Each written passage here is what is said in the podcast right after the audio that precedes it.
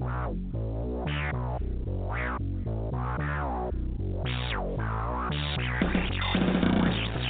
you ready for the latest Habs news, passionate debate, and in-depth analysis from hockey experts around the league? It's the most informative and interactive podcast about the Montreal Canadiens. This is the Canadiens Connection podcast, featured on allhabs.net, with your hosts Joe Whalen and Rick Stevens. How's it going, Habs fans? This is episode 12 of the Canadiens Connection podcast. This is Saturday, December 8th, 2018, and we're back with another episode of Canadiens Connection. And uh, before we go any further, we'd like to thank you for, for tuning in. We're glad to have you along. And uh, so, without any further ado, let, let me welcome the Lars Eller to my Rene Bourque, Mr. Rick Stevens. Rene Bourque, really? I, I listen. I, I don't mind being compared to Lars Eller at all. I figured you like that, that guy. Part. I do. I do. I like yeah. like it a lot.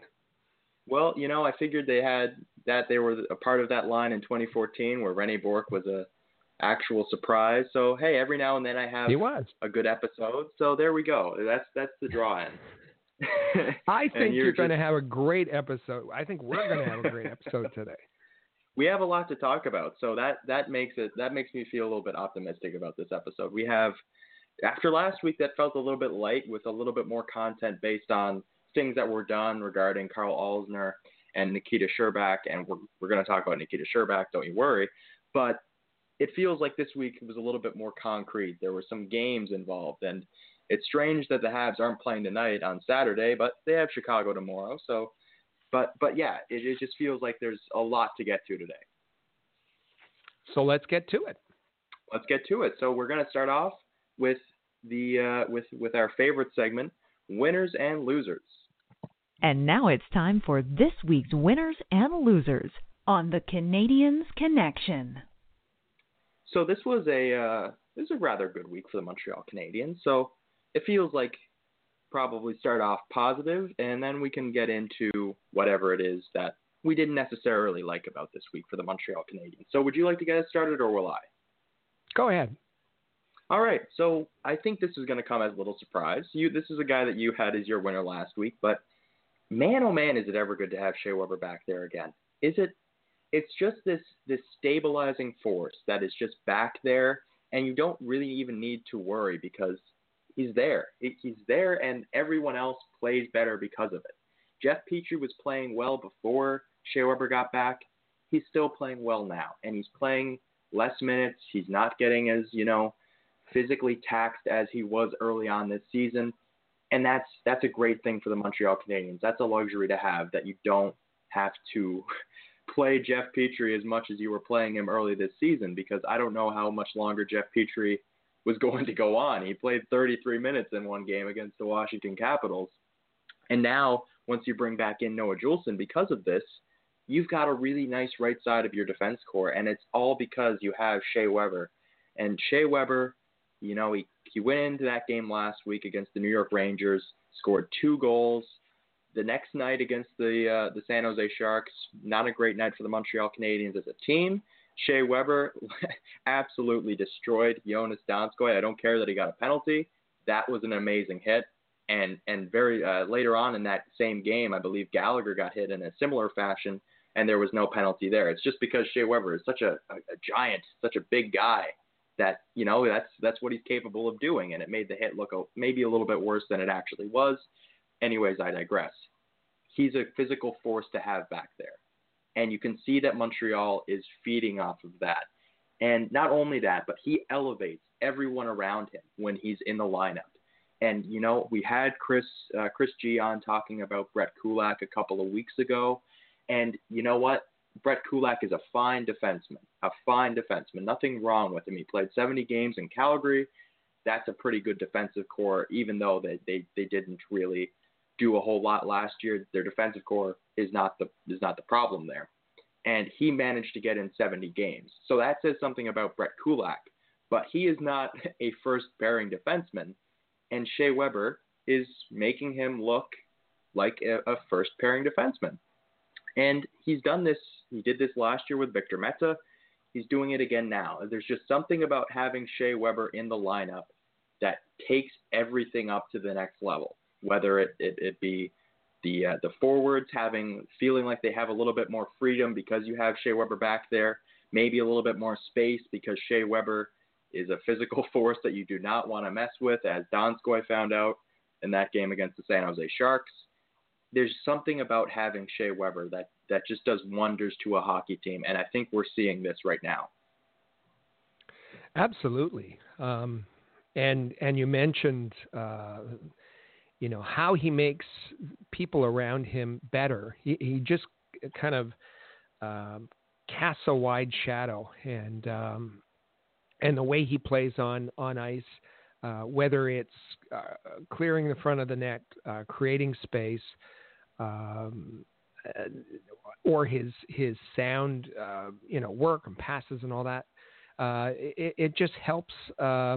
Particularly a, a, team that's that's got a boatload of, of third pairing defensemen, it it helps them look pretty good. Now, Brett Kulak has has had his ups and downs, but for the most part, uh, has been playing, um, you know, punching above his weight. Yeah. Um, and and uh, you know, everybody wondered if there was going to be a bit of, of rust on uh, Shea Weber uh, when he came back. He has uh, four to assists uh, in five games. Been back for five games. Um, uh, just eight seconds short uh, of 25 minutes, uh, averaging at 25 minutes per game. And I thought it was interesting that um, uh, Claude Julien was asked this week, who do you you you've coached? Um, you know, Zdeno Chara, uh, uh, Andre Markov. Who do you compare um, uh, Shea Weber to? And the name that came to to his mind uh, was Nicholas Lindstrom, um, seven-time Norris Trophy winner uh, Lidstrom, um, yeah. and and mainly because of of the way um, he's able to make players look better around him, and I mean he he leads by example. Uh, yeah. I think I think I think that's the kind of effect that he can have uh, on a team. He's he's been a, was a captain before in Nashville. Uh, obviously, uh, very accustomed to that role, and uh, and has uh, been leading his team. even before he he was was back joining the team on the road, and and um, you know he's he's been absolutely great on the ice. Uh, so uh, yeah. I, I, fully support your your choice uh, for Shea Weber uh, being uh, your winner of the week. And just just two more things, and this is actually kind of it, it's kind of funny that I'm picking the moments from the game that the Montreal Canadiens actually lost, even though he's my winner of the week. But when he sawed off the the, the shaft of, of Martin oh, Jones' oh, yeah. stick like that, like that, I've only ever seen that in baseball. Like that was remarkable that he, like how much power he has on that shot, and that's done wonders for the power play. Just generally, Montreal just seems to be clicking. And number two, the speed that was displayed on that goal number two, and people were talking, as you mentioned, about what is it going to be like for Shea Weber to come back. He wasn't exactly fleet of foot, you know, when he left. What is he going to be now? And I think everyone's kind of getting a glimpse at you know, even though he was injured and, and had to, to have surgery and has been out for, for basically basically a year, he he got some rest too, and, and he looks refreshed. He looks like he's gotten a little bit, you know, he's gotten some some valuable rest, which he didn't necessarily get because the NHL is a grind, as you know. So that to me also that that jumped out as well. His uh, just the speed that he displayed on that second goal. Um, speaking of speed, we are going to jump right into your winner of the week. And my winner of the week, uh, all speed, all the time, yep. Paul Byron. and and it's interesting that that when he uh, was picked up on waivers uh, from Calgary and came to Montreal, that's really all he was known for was speed. Um, and I remember at the time, um, you know, the Calgary fans um, knew uh, Paul Byron as as a player with speed and a player who broke their hearts over and over and over again because he could not score on the breakaway if his life depended on it. Um, and and he seems to have sorted that out. Um, and and is now uh, a player with speed and a, and and a whole lot more. Um, and dare I say that we saw this week that uh, as as uh, Paul Byron returned, we've talked about the the impact of Shea Weber returning uh, from injury. We also saw the impact of Paul Byron and his return uh, from injury. Um, you know, we look at at his stats, and and he's played just 15 games, uh, six goals, five assists for 11 points, which is which is pretty good. Um, but I think there's more to it than that because we saw that that um, Paul Byron is kind of uh, a catalyst. Uh, I, I, I would describe him as uh, for the Canadiens' attack. Um, you know, he's fast, good hands. He, he, plays a spirited game. He can score. He, he can defend. Dangerous uh, on the penalty kill. But we saw Claude Julien uh, willing to um, use him as the guy to ignite a, a line. Uh, yeah. And so we saw uh, uh, Paul Byron and Andrew Shaw swapped uh, a couple of times back and forth uh, on the wing. And each time it seemed like uh, Paul Byron made the line that he joined better. Um, yeah and uh, and nothing against uh, Andrew Shaw because uh, I think he's playing at the top of his game right now. But yeah. it just seemed there was something special about uh, what uh, Paul Byron was uh, uh is asked to to uh, uh, bring to a line. And you, there was a quote by uh, Jesperi Kotkaniemi saying. Uh, yeah, he, he's fast and, and, and skating's not my thing, so it forces me to to pick up my game. So um, it it yeah I I I I could only think of Paul Byron this week as as my winner, um, just for um, uh, what he's bringing in terms of stats, but also the uh, the intangibles. Yeah, and and boy, are Jesperi Kotkaniemi's honest assessments of what's going on. Uh, that's quickly become my favorite thing. Is his just yeah. brutally honest assessments of everything that is happening around him, and and it's it continues to be a. But yeah, as you mentioned, uh, bringing back Paul Byron, I think it kind of to a lesser extent, and and we wondered about this. I remember when we were talking about who should be wearing letters for the Montreal Canadiens, and you were like, you know, uh, Paul Byron kind of seems like a, a a strange one, just just because of you know everyone else. You you you kind of see that Gallagher has done has worn a letter for a couple years now. Shea Weber, no argument there. Nothing needs to be said. But Paul Byron was a different one, and, and that was why that conversation was had. And I think we're beginning to see why exactly that is because you can put Paul Byron anywhere in this lineup. You can put him in any situation. And, and, and I think that we're going to continue to see that going forward. Obviously, as everyone knows, on the penalty kill, that's somebody that you have to look out for if you're the opposite, opposition. But this is a guy that they, they clearly have a lot of trust in. And as you mentioned, being able to shift him up and down the lineup as they see the game going in whichever different direction, that's incredibly important to have. That's something that, you know, going down the stretch run, if Montreal is still in this race, that kind of player that can shift up and down is going to be incredibly important to whatever they that, that, that they're trying to do. So I think that yeah, when when you say Paul Byron, I, I absolutely agree with uh, with your choice for the winner of the week as well. Had a had a great game against the Ottawa Senators. Always plays well against his uh, his hometown team. So that's always that's always a nice little thing to throw in there as well.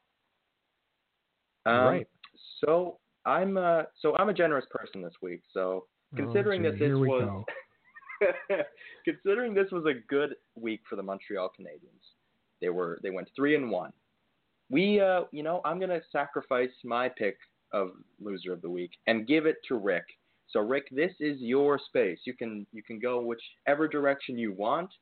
Let's see what two things that you have decided on for your losers of the week. Uh, you're making me look like the Grinch, huh? Okay. All right. I'll I'll wear it proudly. I'll wear it proudly. Um, you know, I I thought back to to to last season, and it's always good to put things in context, put things in perspective. And one of the things that we were talking about at this time last year, um, as injuries mounted and, and other things, um, was the big stack of cash that Marc Bergevin was sitting on and refusing to spend. Um, if you remember at the start of last season, um, he started the season with about $8 million under the cap. Yeah. Um, which buys, even this year, buys a pretty, pretty decent player. And everybody was wondering why, why aren't you spending it? Spend it. Um, and and it went throughout the year as as the season got worse uh, on ice. Uh, Marc Bergevin wasn't spending the money, and, and surely he would spend it at the trade deadline. No, he didn't. Um, and he, he, the Canadiens ended the season um, seven and a half million dollars under the cap, uh, and in fact, they were 26th in spending um, in the NHL. And it seems kind of odd, doesn't it? Um, that that we, I mean, I, I if you asked fans, um, they'd kind of say, "Oh yeah, Canadiens they they spend to the cap." Um, as it turns out, when you look back historically, and um, writer that I had um, that was with us a few years ago, Kyle Roussel, uh, actually looked into it and said that the Canadiens are more of a budget team than they are a cap team. They they more often spend to a budget that's below the cap um, then then is at the cap, and and that seems odd um, yeah. for a team um, this year. And and really, there's there's not a lot of talk about it. Um, the Canadiens are 20 currently 27th in spending, uh, and they're in and around the nine million dollar uh, range under the cap. Um, and if you look at Marc Bergevin over the past five years, there's not a season that he's in the top 10 in in spending. Mm. And yet, put that against something that came and and what sparked this with me um, was um, that an article came out from Forbes, uh, as it does each year, talking yeah. about the the value, the valuation of the franchise, the sports franchises, particularly the NHL. Um, this year, uh, as as per usual, the the New York Rangers are the most valuable franchise um, in the NHL, worth or or estimated to be worth 1.5 billion dollars. Uh, the Toronto Maple Leafs have uh, jumped up uh, above the Canadiens uh, into second place, worth 1.4 billion. But the Canadian, the Montreal Canadiens, are worth 1.25 billion dollars. Mm. Um, and last year, in pocketing that um, seven and seven two, seven five, whatever it was that they were under a cap, in pocketing that, that added to their uh, yearly profit of one hundred million dollars. Doctor Um, Evil. exactly. nice, nice. Um, so in a year that they were dreadful, they were dreadful. Um, they uh, were dreadful on the ice. There was empty seats and and um, you know uh, uh, season ticket holders complaining. Merchandising was down. Uh, all of that. Still, they made a hundred million dollars profit, and yet did not spend to the cap. Mm. So my loser of the week is going to be uh, get, I'm going to share it uh, between uh, Geoff Molson and uh, Marc Bergevin, um, and say quit pocketing all this money and start spending to the cap. That is a uh, that's a fair request. I think. That is, I mean, you would think of the Montreal Canadiens in that same kind of vein as you would think of maybe the Boston Red Sox in baseball or the New York Yankees in in that kind of same way where they're obviously a team that has this illustrious history. They have done basically, you know, they've they've won championships. You would think that they would be, and that that is a very interesting point that within the past, you know, 10 years or so, they've they've been more of a budget team. So that is, I think that is a, a fair request. And I will say that now that I've mentioned Dr. Evil, all I can picture is Marc Bergevin at the end of the year with his pinky to his mouth saying $100 million. So with that random thought thrown out there, let's get to your other loser of the week. My other loser of the week, um, and, and I mean, we try to be kind to our um, we're we're an independent media site. We're credentialed, uh, and we have uh, we're very proud of that. And we try not to be too critical of our mainstream media partners. But um, this week uh, there was something I really didn't like, and um, going to have to call out uh, TVA Sport and um, and in particular Renaud Lavoie. Renaud Lavoie is very close to the Canadiens and, and is often their choice uh, to um, feed information. And um, one of the things as a journalist, and and and you would know this, um, uh, Joe. Uh, and one of the things you're taught is the story should never be about you. Port the story, but you never make the story about yourself. Uh, it seems a rather obvious lesson to me. Um, but at the general managers meetings uh, this week, um, Renaud Lavoie hap- happened to spot uh, Luc Robitaille um, in charge of the Los Angeles Kings, and they they met. Um, and Luc Robitaille said, uh, "Gee, we're excited. We just picked up um, from waivers. We picked up Nikita Scherbak. Um, um, what do you think? Did we get a good player?" And Renaud Lavoie said, uh, "Well, um, in my opinion, he's not an NHL caliber player. And in fact, I'm wondering if he's even an AHL caliber player." Um, you know what? Um, glad he's gone. The Canadiens haven't lost anything. Um, and then went on to say, I'm pretty confident that after the 30 day period has uh, expired, um, that you will place Nikita Scherbak back on waivers. Now, it's one thing if you asked the question of Luc Robitaille, um, which he probably wouldn't answer. But when that story's reported as the reporter's opinion and tied to Luc Robitaille, there was all kinds of people who certainly misunderstood the story and thought it was Luc Robitaille saying he's not yeah. a, an NHL caliber player, he's not an AHL caliber player, and we're going to place him back on waivers. Wasn't the case at all. It was Renaud Lavoie's opinion. Um, yeah. And as a reporter, um, it, it wasn't his place. It wasn't his place uh, to poison that well uh, for Nikita Scherbak with the Los Angeles Kings. And um, ethically, I don't think it was his position to make the entire story about quotes that he generated himself. Yeah, and I think that's that's probably uh, that's probably fair. And um, you know, the one thing that I'll say on this is you were on a podcast with uh, with some uh, Los Angeles Kings that was affiliated with the Los Angeles Kings website, uh, All the Kings Men, and you gave an honest assessment of Nikita Scherbak from the vantage point of having watched him play many, many times over the past three, four years that he is since he was being since he's been drafted basically and playing in St. John's and playing in Laval.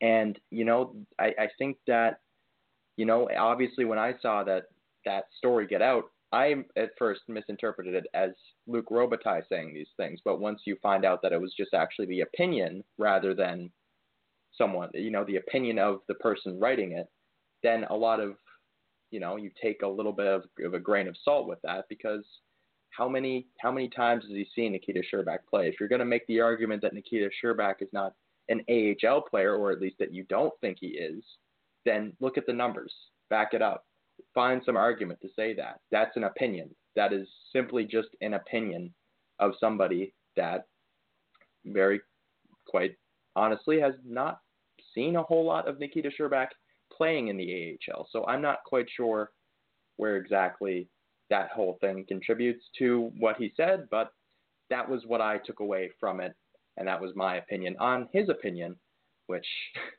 uh, was was that of uh, a very is a very controversial opinion. That kind of that got a little bit of run yesterday as that when that uh, when that came out, and, and I think a lot of people were a little bit confused as to what was what was said, and what and I mean certainly a lot of people that uh, that maybe agree with the opinion, but at the same time like you say, it's it's not the story shouldn't be about yourself. It should be about the player. And um, yeah.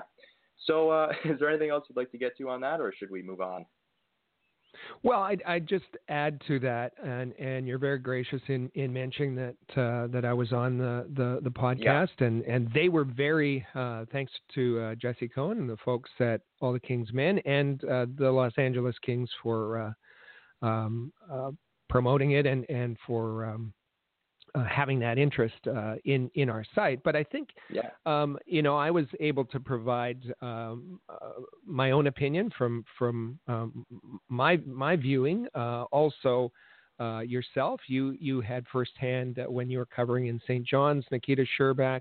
We have Amy Johnson, who's seen every one of his pro games. Yeah. Um, and we also have I have the uh, opinions of scouts around the NHL uh, and and um, um, um, added those to uh, my appraisal when uh, when I was asked to to give a, a, description of, of Nikita Scherbak. So if you'd like to hear that, um, you know, the, it's it's a great podcast.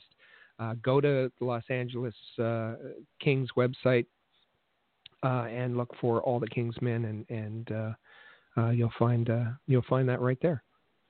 Yeah, and uh, I, I listened to it yesterday. You, you did a, a wonderful job in uh, in explaining what exactly maybe went wrong for Nikita here in Montreal. But other than that, I guess we'll uh, we'll continue on, and and you'll continue doing the great things like you did on the podcast yes the other day. So we're going to be right back with you after this. We're going to discuss everything that went on with the Montreal Canadiens. We're going to talk about Max Domi, maybe get in a little bit more with Nikita Scherbak, and uh, yeah, so that'll be right after this break. Rocket Sports Media is currently recruiting talented, motivated, and committed people to join our team. If you're a student wishing to gain experience, a young professional interested in broadening your credentials, an experienced hockey mind looking for a platform to share your expertise, or a passionate fan looking to contribute to our publications by connecting with fellow hockey fans, we want to hear from you. We are specifically interested in individuals who have education and or experience in the following areas: sports writing, translation, editing, forum administration, social media administration, multimedia, graphic design, web development and user support, event planning, and sponsorship and marketing. If you are bright, loyal, passionate, and willing to dedicate yourself to a remarkable team, Visit allhabs.net and click the Join Our Team tab today. In every city around the world, sports fans flock to popular watering holes to share a few pints, some good grub, and to cheer for their team. Think your favorite sports bar deserves to be recognized? Or are you traveling to a new place and need to find the perfect spot to watch a game? HockeyPub.com is the answer. Find out where the best spots are located in your city to eat, drink, and meet fellow fans. HockeyPub.com.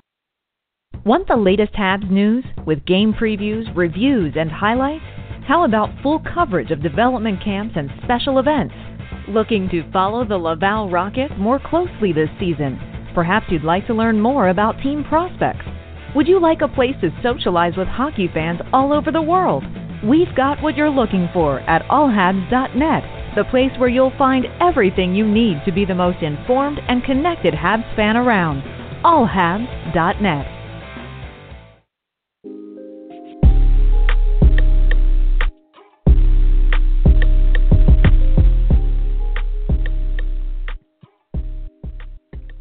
And we're back here on the Canadiens Connection podcast.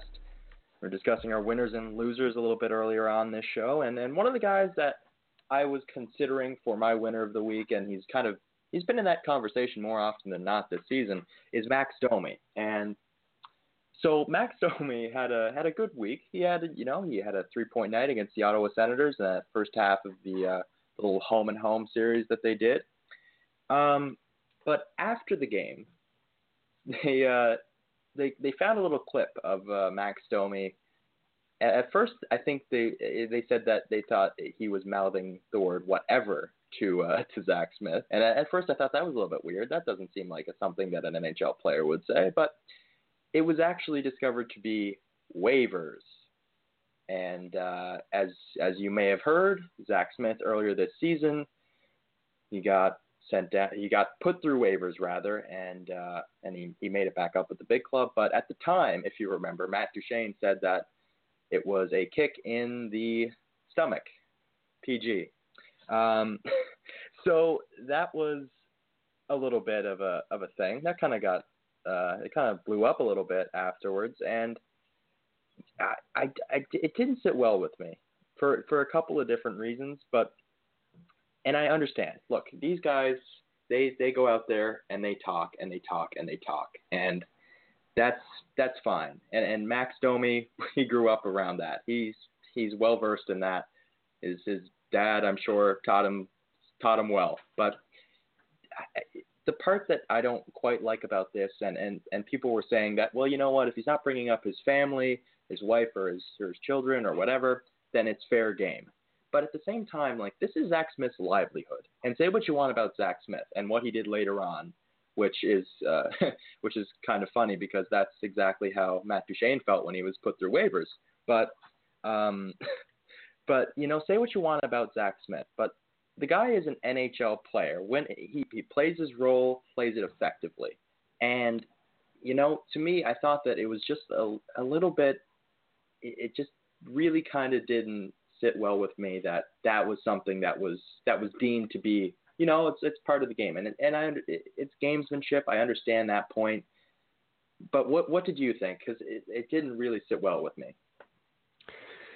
No, and uh, you're right. Uh, you know, he comes by it honestly because um, I attended a number of Winnipeg's Jets games and, and sat low enough to hear more than I wanted. I got a, quite an education from Ty Domi at the time.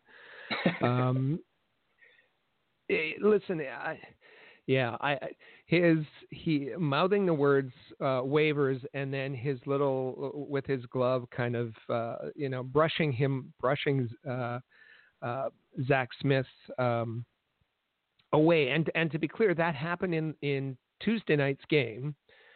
Um, now it sat with uh, Zack Smith on that off day. And then on Thursday um, those two guys were at war, uh, and Zack, it the the the taunting um, obviously bothered Zack Smith enough that he pitchforked uh, Max Domi in a in a face-off. Uh, mm-hmm. in, in a, an uncomfortable position and yeah. um, and got a, um, an unsportsmanlike conduct penalty uh, out of it. So obviously it was it was something that was was um, uh, really eating at him. Um, yeah. And to me, it just kind of um, it it it kind of made me think the Nikita Scherbak situation, and, and maybe for some people, uh, it would explain kind of what, uh, if you read between the lines, what went on. Obviously, um, saying what he said or, or mouthing what he what Max Domi said, uh, perhaps one of the worst insults in hockey, and and in your estimation, uh, over the line. Yeah. Uh, if I can say that, uh, if I can interpret what you said. Um, yeah. So so for um, Marc Bergevin not to trade Nikita Scherbak, and and there was people who made the assumption that uh, Marc Bergevin didn't receive any offers. That would be an incorrect assumption. Um, the the Marc Bergevin didn't accept any offers, and and he wasn't traded. If you want to punish a player, obviously, um, by Zack Smith's own reaction, uh, the worst thing that you can do to to him is uh, put him through waivers, um, put him on waivers, yeah. and particularly um, uh, disrespectful and insulting to a first round draft choice. Um, now, maybe the expectation was that he would he would clear. Um, he didn't. He was taken. Scherbak was taken by the very first team who had eligibility to take him, uh, and that is the Los Angeles Kings. And and the whole thing, if this was the the attempt, kind of blew up in the face of of Bergevin because it turns out uh, that the Los Angeles Kings were the kind of a childhood dream of uh, Nikita Scherbak. Um, and because he he visited um, Los Angeles when he was uh, a young, very young hockey player, um, and it, it was always kind of a dream, dream team to him. And not only that, um, it now uh, on the roster, although he's injured, has one of Nikita Scherbak's childhood favorites in Ilya Kovalchuk. Um, yeah. And Nikita Scherbak is thrilled beyond thrilled uh, to be uh, with his his dream team, with uh, and has an opportunity to uh, learn and be mentored um, from his idol.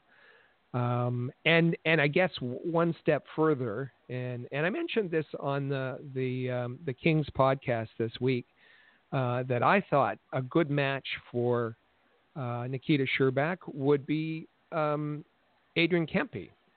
Yeah, Adrian Kempe, who who um, is uh, centers the third line for the Kings, and who was taken by the Kings uh, just uh, four or five spots after Scherbak in the same draft. Um, and uh, Kempe, if you remember, um, when the Kings came to Montreal um, a year or two ago, um, he centered a line with uh, with that included Mike Cammalleri, and the two of them did a lot of damage against the Canadiens. Uh, so Nikita Scherbak, the same skilled offensive player, uh, not not wouldn't be out of out of too far out of scope uh, to to um, uh, compare some of his qualities to Mike Cam- Cammalleri. Um, and I thought they would be a good match. So today, uh, after all the visa situation, uh, work visa situation has been cleared up for Nikita Scherbak, he'll find himself on the line, the third line, um, with uh, Adrian Kempe and with Tyler Toffoli. Sounds like a pretty good line to me. And Willie Desjardins has been very impressed with uh, Scherbak's uh, attitude, his work ethic, his speed, and his skill uh, in the Kings practices this week. Yeah, and I think it all goes back to one word that you said, and that is opportunity. You know, I saw, and, and you mentioned it, that there are people that were saying, well, obviously, if, if they didn't trade him, they obviously got no offers. Well, okay. So say that they didn't, you know, get those offers, or to your point, you know, maybe they did get offers. But regardless of all of that, the one thing, and I know that Montreal Canadiens fans might not remember that you have to do this, but one thing that you have to do in order to trade a player is showcase them. Because a team, I'm, and I saw this on Twitter yesterday, that teams trade for potential all the time they trade for potential that is tangible, that they see, that they know in the NHL. They they don't trade for just raw potential a whole lot. Like to your point, there very well could have been just draft picks that were thrown, but that wouldn't have made Marc Bergevin look especially great because this is a former first round pick, and if you trade him for a second or a third, then you're moving down, and that in the eyes of some fans would be you know, obviously a, a loss of a of an elite talent co- compared to what might be available in a second or a third round. However, but the point still remains: if you don't showcase a player to other teams, they are not going to draw a, a whole lot of interest. I mean, they, they like the fact that Nikita Scherbak is as skilled as he is, and and the way that Willie Desjardins is speaking about him right now would suggest that he is definitely a skilled guy and that could probably draw the interest of teams in looking to make a deal. But you can't just sit him for a month and expect offers to come flooding in. Like teams need to know what's going on, and they're not going to trade for what they don't know. They're, they're just they won't do that. That's not smart business sense. And if you look back uh, a couple of days ago, the Pittsburgh Penguins traded Daniel Sprong to the Anaheim Ducks. And Daniel Sprong to me seems like it seems like a fair kind of uh, a comparison in, in terms of what has gone on in Pittsburgh relative to what's gone on in Montreal. because Sprong is a guy that has some upside, but he did he never really seemed to be a part of their plans going forward. And if Nikita Scherbak isn't a part of the Montreal Canadiens plans going forward or wasn't a part of them, that's fine. But if you don't play him, you're not going to be able to trade him for another asset that you could use down the line. And the Pittsburgh Penguins did that when they acquired a, a right shot defenseman from the uh, from the uh, the Anaheim Ducks. So to me, that is that is what you see. That's what you do when you have an asset like this. You can't sit them for a month and then you know, and obviously say, well, you know, he's not good enough or, or this or that, and and we we don't know if he's good enough. You didn't play him. You didn't give him an opportunity to show what he has, and so now you lose him for nothing. And the LA Kings, I think, are making out like bandits here. Obviously, early on, there's still a lot of time left to go, but it's a good start for him playing with, as you mentioned, a guy like Kempe and and playing under a guy like Willie Desjardins. I think this is a really good fit. I'll just um, uh, add one thing um, uh, to to your commentary, and that is um, Daniel Sprong, And I don't think this is any secret. Uh, Daniel Sprong has attitude issues, uh, yeah. major attitude issues, and, and let's be, be clear. Only, yeah. Let's be very clear. Nikita Scherbak does not. He is a great yeah. guy, really good guy uh, on and off the ice. Yeah, and that was the that's the one thing as well is that I feel like wherever Nikita Scherbak goes, wherever he ends up, I feel like he's always going to be grateful for what he is going to get. And I feel like even though this is a dream scenario for him playing with Ilya Kovalchuk, playing in uh, you know a, a, a, city that he visited as a, as a young hockey player, you know you, you heard a lot of the same things about him when he was coming to Montreal, how excited he was, and, and you're hearing them again. I think that this is just a guy that is grateful for what he has, and that would obviously be the one the one uh, thing that isn't similar about the way that they carry themselves, but but the upside and the way that they were handled in terms of, of asset management. In that way, I feel like there there are uh, there are some similarities. But to the larger point, Nikita Scherbak is is a is a great guy, and I, I and I really do think that this is a good fit for him. Um, so a lot of chatter about waivers. Uh, so let's move on to the Montreal Canadiens yesterday placing Xavier Ouellet on waivers, and he has now since cleared waivers and is going to the Laval Rocket. Um, Rick, I, I why do you think that the Montreal Canadiens went out and in July, mind you, signed this guy to a contract? Uh, honestly, I I was going to say I have no idea. Of course, I have an idea, um, and and and there's there's we we talked about how the um, the new uh, marketing team has kind of moved its way into the hockey decisions part.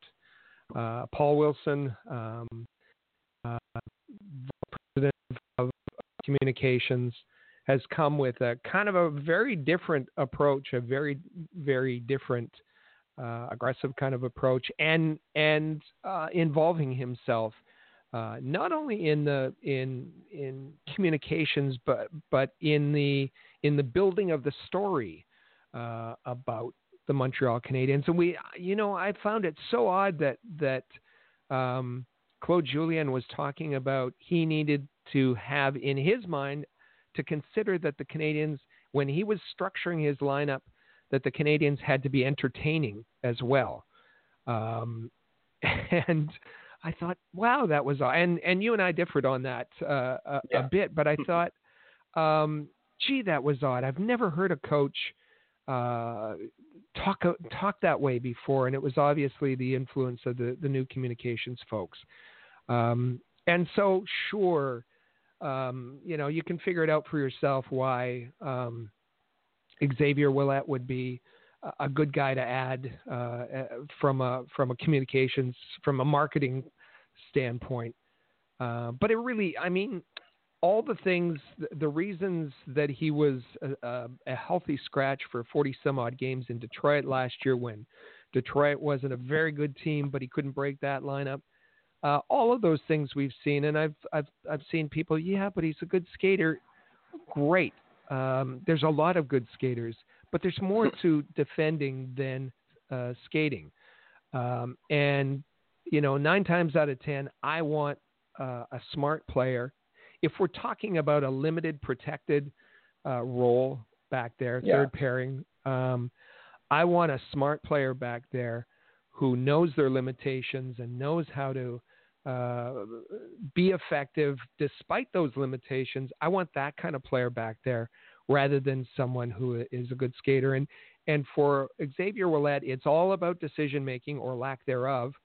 Um, Yeah. And and we saw that we saw that in in um, preseason, and it continued uh, uh, into um, the, the games that he played, and and unfortunately, um, you know, Marc Bergevin chose not to deal with his the ma- the major hole that he created uh, when when he let Sergachev go, when, or traded Sergachev when he let Markov go, um, when he chose to uh, trade away those two picks, one of which was going to go to Sh- Sam Girard, uh, left-handed defenseman, um, for Andrew Shaw. Uh, uh, he created this big vacuum on the left side, and he did nothing about it in the summer other than adding uh, a lot of third pairing defensemen, and and uh, and now uh, and and and created a bit of a logjam too for anybody. Uh, not that there's a, not that there's a lot in in Laval, but for them to come up. So, um, yeah, I I think this is just um, you know a, a chickens coming home to roost kind of thing. This was kind of uh, inevitable, and uh, and Yeah. and now uh, Ouellet has been uh, uh, sent to Laval. Yeah, and um, yeah, I don't I don't think it's overly surprising. And, and when people point out the speed, the problem with that argument is you already have Mike Reilly and Victor Mete. If if he's not as fast as those guys and his decision making is worse, then there is absolutely no point in him being around. Um, so so in, that regard, I, I, I really didn't understand this signing to begin with. I, I still don't understand it now and especially you make that signing in in July. You make that signing then. That is your one of your bigger moves of the summer. That's that's usually the time you make those kind of moves in July. Would you would you agree? And and and so that's now in the mind of every guy that you have. And I know that you said that there there aren't a whole lot of guys down in Laval that could make their way up. The only guy that I think could have done that was Brett Lernout. And so that's now in his mind as he's heading into an off season of training, of getting ready for this season. He enters camp and he has to know that this guy is going to be ahead of him at the end because this is the guy that they brought in at the beginning of the off season. You know, it's different when you bring in a guy like a Brett Kulak just before the season starts. That's a little bit different. When you know that that guy is going to be at, the, regardless of whatever you do, that guy is going to be at the on the on the opening night roster at the end of it. That is debilitating to a guy. And Brett Lernout, I think, could have brought something in this team early on this season. And then it goes back to the question of asset management again. Because, okay, yes, you add Juulsen back now, you have Weber back now. You got 19 games of Xavier Ouellet, and you get nothing out of it. If you play 19 games of Brett Lernout, let me tell you, right shot defensemen do not grow on trees. There would be some people that, some GMs, some anywhere that would have liked to maybe trade something for him. I, I, know that that's that's you know kind of an unfortunate way that it would end, or maybe he would stick around. I don't know, but you gain a lot more from playing a guy like Brett Lernout over playing a guy like Xavier Ouellet. And and Amy Johnson, that we were talked about earlier, the AHL report, she was talking about the feeling that players get after they make their first opening night roster. And and I feel like this could have been a moment for the Montreal Canadiens where you gain a lot because you're a giving a guy an opportunity to play who has some upside, and b it would be it would work out well for him because he would get a boost of confidence, and he would also kind of get rewarded for. I mean, I know that Laval is they had Matt Carabiner last year, the year before when they were in St. John's they had Zach Redmond, but Brett Lernout's been a steady force back there for them. And early on to start the season without Shea Weber, that's a that's something that the Montreal Canadiens could have used on that right side. I know Noah Juulsen brings a lot of that, but he could have brought some of it as well.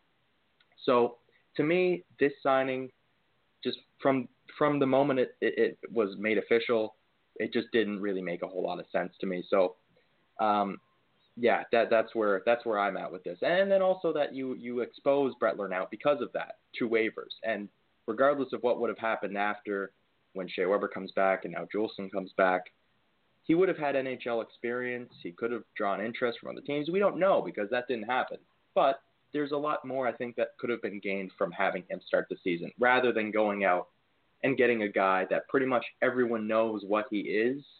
And as you say, it goes back to the decision making, and, and that's really the big that's the big impediment in, in his game is that sure the speed is there, but I mean when you see two pinches in in a like in the span of I think was back to back shifts against Buffalo Sabres, and that starts the game, then there's obviously something that's not quite clicking there. So yeah, I think that uh, that was a uh, that was not really a surprising move. As I said, now he's going to join the Laval Rocket along with Simon Després, who they they signed to a PTO, and uh, so yeah, they've got a lot of of good uh, good hometown boys down on the Laval Rocket now. Uh, so I guess we'll leave it there, unless you wanted to get anywhere else with that. I think we can we can move on from there, uh, and uh, you know what you said just fits in with uh, the the Montreal Canadiens have been uh, very good at drafting, pretty good at development, terrible yeah. at transitioning their own draft choices into the uh, NHL roster, and and that's been my um, pet peeve forever, and and uh, and here's just another example of it. Yeah, yeah. So uh, when we come back, we're going to uh, talk about something uh, something that's coming up at the end of the month. We got the World Junior Hockey Championship. It's a burning question, and, and uh, we're going to get into it a little bit with the question of the week. Uh, if you were Marc Bergevin, would you send Jesperi Kotkaniemi to the World Juniors to play for his native home, his uh, Uh, national team Finland. So we'll get to that. You'll get to your responses after this short break. The Canadiens Connection is proud to be a partner of Rocket Sports Media, digital media publishers of sports and entertainment websites. Their mission is to build a worldwide network of sports fans who are informed, engaged, entertained, and connected. Learn more about RSM, its team, and its portfolio of brands at rocketsportsmedia.com. I bet you enjoy sporting your best Habs jerseys, dressing up your kids and pets in the cutest Habs gear, and showing off your decked out hockey cave or fanning. Well, don't just show your friends, show your Habs. The team at All Habs wants you to boast your finest pictures for our global network of Montreal Canadiens fans. Include the hashtag ShowYourHabs when posting your fan photos on Twitter, Facebook, or Instagram. Then log on to showyourhabs.com to see your entries, along with photos and posts from Habs fans all over the world. A proud member of the Rocket Sports Media Network. If you're a business owner looking for the perfect platform to reach a targeted audience of customers, Rocket Sports Media is the solution. Our global hockey community provides unmatched social media reach to an attentive demographic of sports and entertainment fans. We can provide visibility to your company, helping you to engage and leverage this prime group of potential clientele. In addition, we also offer sponsorship opportunities for fan events and featured areas of website content, giving you name and logo recognition. Visit rocketsportsmedia.com to contact us for further details and information regarding this unique marketing opportunity. For the most trusted source of news, analysis, and features about the Montreal Canadiens, their affiliates, and their prospects, log in to allhabs.net, your year-round resource for anything Habs related. That's allhabs.net.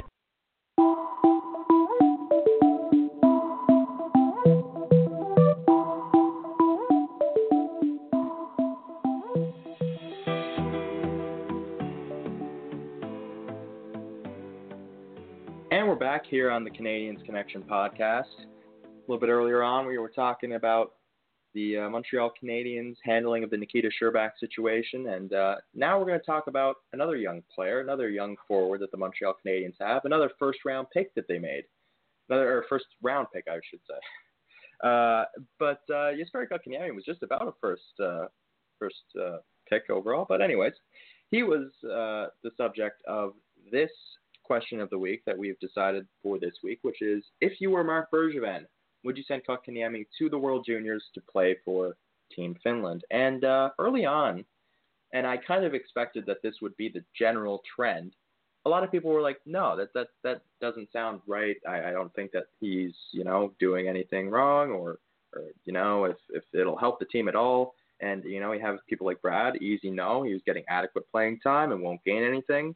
So uh, why chance him getting hurt? Because somebody runs him. I mean, it's not not something you typically see in the in the World Juniors. I mean, it is obviously the chance of getting hurt, but not quite getting run. Not usually. It does happen from time to time, but they are pretty uh, they're pretty protective of, of those kind of things from happening. But anyways, there's a lot of people that are supporting that, and that's what I kind of figured would be the general consensus. But but since we've got on the air, there seems to be a little bit more of an evening out of it, and you you've got people like Richard, who uh, who said uh, I support anything and everything that will aid in his development. Habs are going nowhere this season, so why not focus on the future? Anybody have an idea when the, the Habs last developed a star forward or center? Any of you old enough to remember rather than to look it up? And uh, that's a great point. I mean, the thing about this is, is you're only loaning him for what two weeks, a week, a little bit. You know, like it's it's really not that long of a time to be without Jesperi Kotkaniemi. And given the way that he's kind of, I know that fans are, are you know, they they love Jesperi Kotkaniemi. They've grown to really like him a, lot, and he's been playing well. But you know, there's there's an argument that maybe sending him there, being a leader on a team, would also aid in his development as well. But generally, early on, there were a lot of no's, like Jonathan, absolutely not in a playoff race. He's a solid contributor. He'll learn nothing over there. Nope, Habs are letting players go on waivers that we don't need. Habs should be keeping our strongest performers and keeping and make uh, make a push to win. And that was from Matt. Uh, yeah, like so. Generally, early on, it seemed that a lot of people were of the opinion that this wouldn't really be beneficial, but it seems that that's kind of evened out a little bit. And as we look at Facebook, and if you want to join the conversation on Facebook, just search for All Habs, all one word, um, at All Habs on Facebook. Um, uh, it's funny. I've always said there's uh, Facebook people and Twitter people are are two separate groups, and on um, on Facebook, it's decidedly positive uh, for letting him go. Uh, although I'm going to start with Art Pollard, who is uh, a regular um, commenter on our Facebook page, who says no uh, injury of risk is too high. Um, yeah. I, I, that I, I don't know. I, I you know I'd I'd have to think about. Um, we talked about at the beginning of the year how uh, high the risk would be of him playing a full season in the, of injury, of playing a full season in the NHL. Certainly, yeah. if he's going to be targeted, um, it's in the NHL, uh, not so much at the World Juniors. Um, and, and some anyway. people have also, yeah, and some people have also made the point that uh, it was Treg from the uh, Habs Unfiltered podcast that, you know, he's played with men for the past two seasons.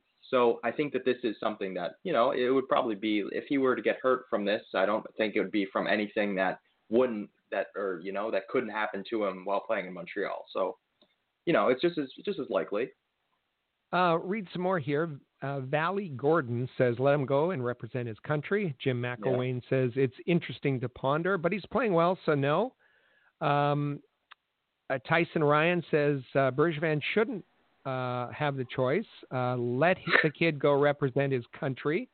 Um, Todd Costello said, yes, let him go. It's a great tournament for young talent.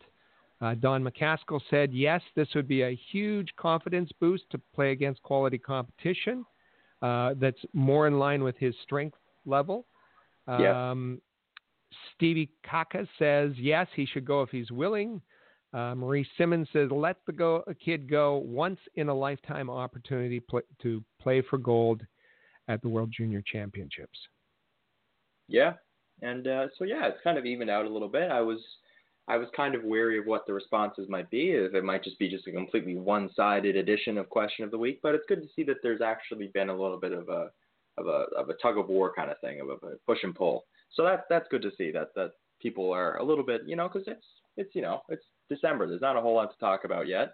So this is something that we can talk about. Maybe it is beneficial for him to go and play for for Team Finland and be a leader and and all of that. And perhaps it isn't. Perhaps it'd be just you know he'd be just as valuable to stick around in Montreal. Who knows? But you know I think it's a it's a conversation worth having. And uh, so we'll see how that all plays out. And perhaps as we draw closer to the tournament, Montreal might make a decision because you you do see that you know they're you're eligible to uh, to uh, be loaned out just before the uh, the tournament starts. So we'll see what happens. So, uh, Rick, do you want to get to the bad tweet of the week? I think we're right there and ready to go. All right, so let's hit it with the bad tweets.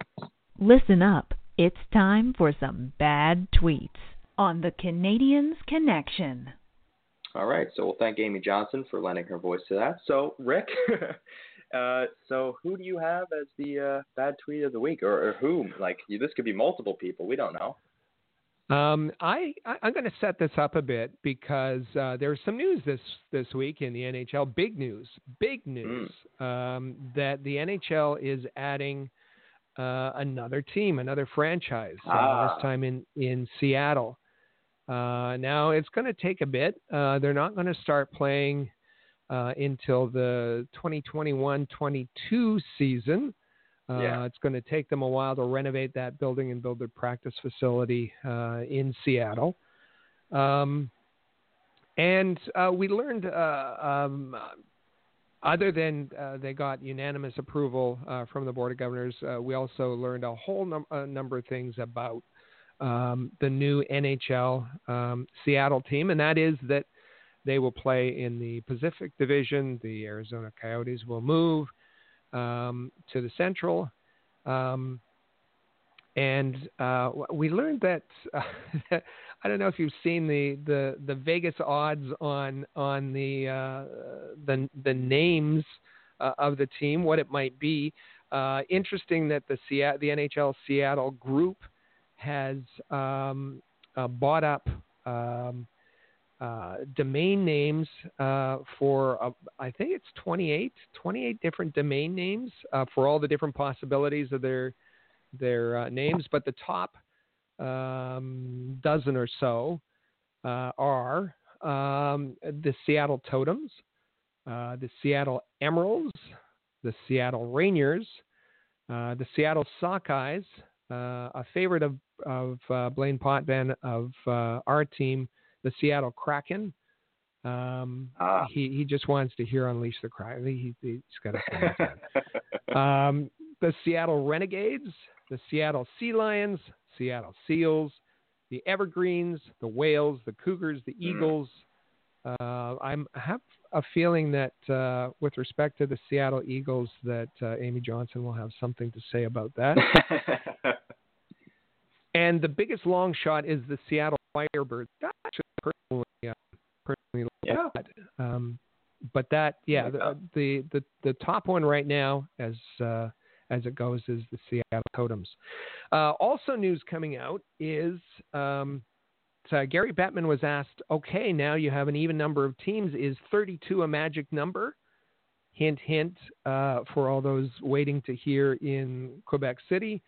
And he said, "Well, it's not a magic number, but." We like the balance. We like the even number. We like that that our divisions are balanced. Um, so we're going to be done for a while.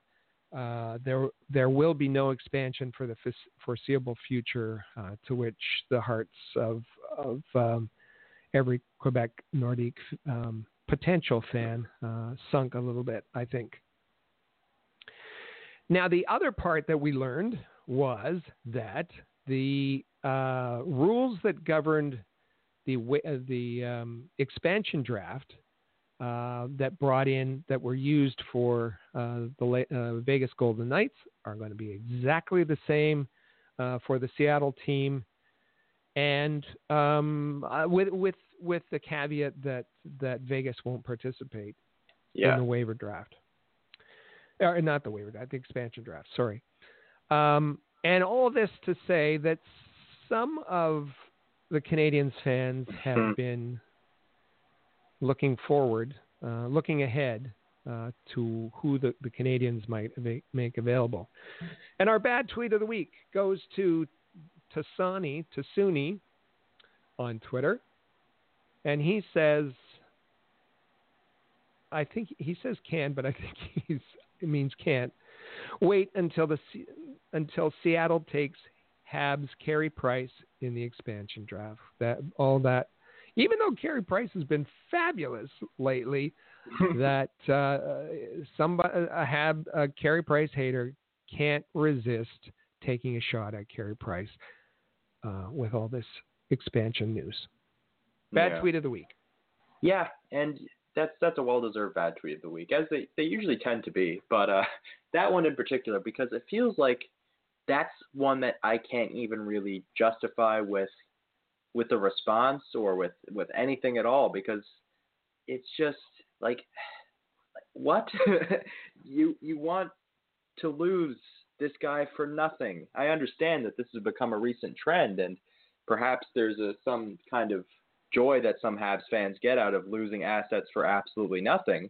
But this is Carey Price we're talking about, man. I, I just I can't understand this idea that this this this desire for people to see this happen to Carey Price with everything that he has done for this franchise over the past five to ten years. Uh, so that is that is a well deserved bad tweet of the week and uh, I'm sure that there will be uh, be another bad tweet of the week and many others potentially regarding Carey Price. Hopefully not Carey Price in the expansion draft, but we'll have to see. uh, so with that said, uh, is there anything else you want to get to today, Rick? Well, we have breaking news. Not, not Oh, really? Um, Oh. But our friends at Cap, Friendly, uh, the friendly friends at Cap Friendly, have updated.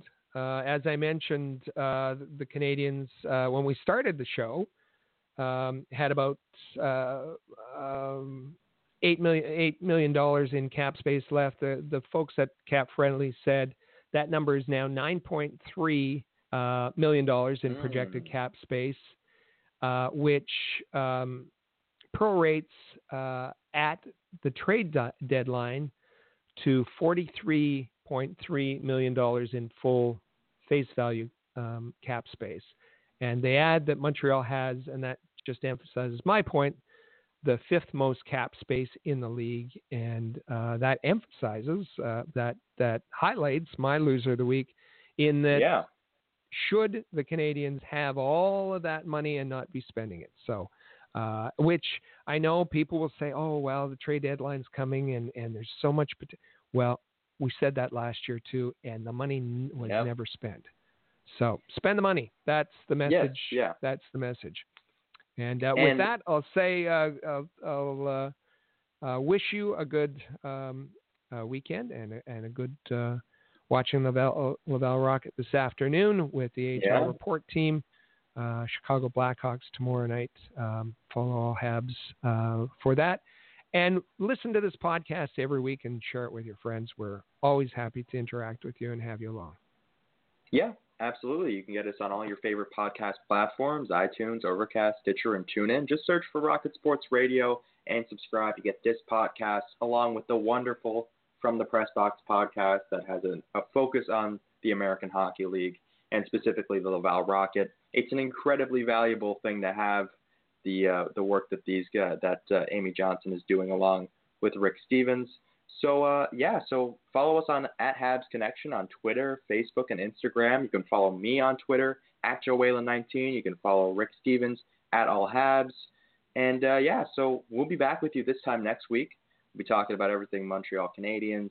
And uh, as usual, we're going to have some fun with it. So we will see you again this time next week. That's 1 p.m. Eastern, 2.30 Newfoundland time. We'll be right back with you. Thank you for tuning in to the Canadian Connection podcast.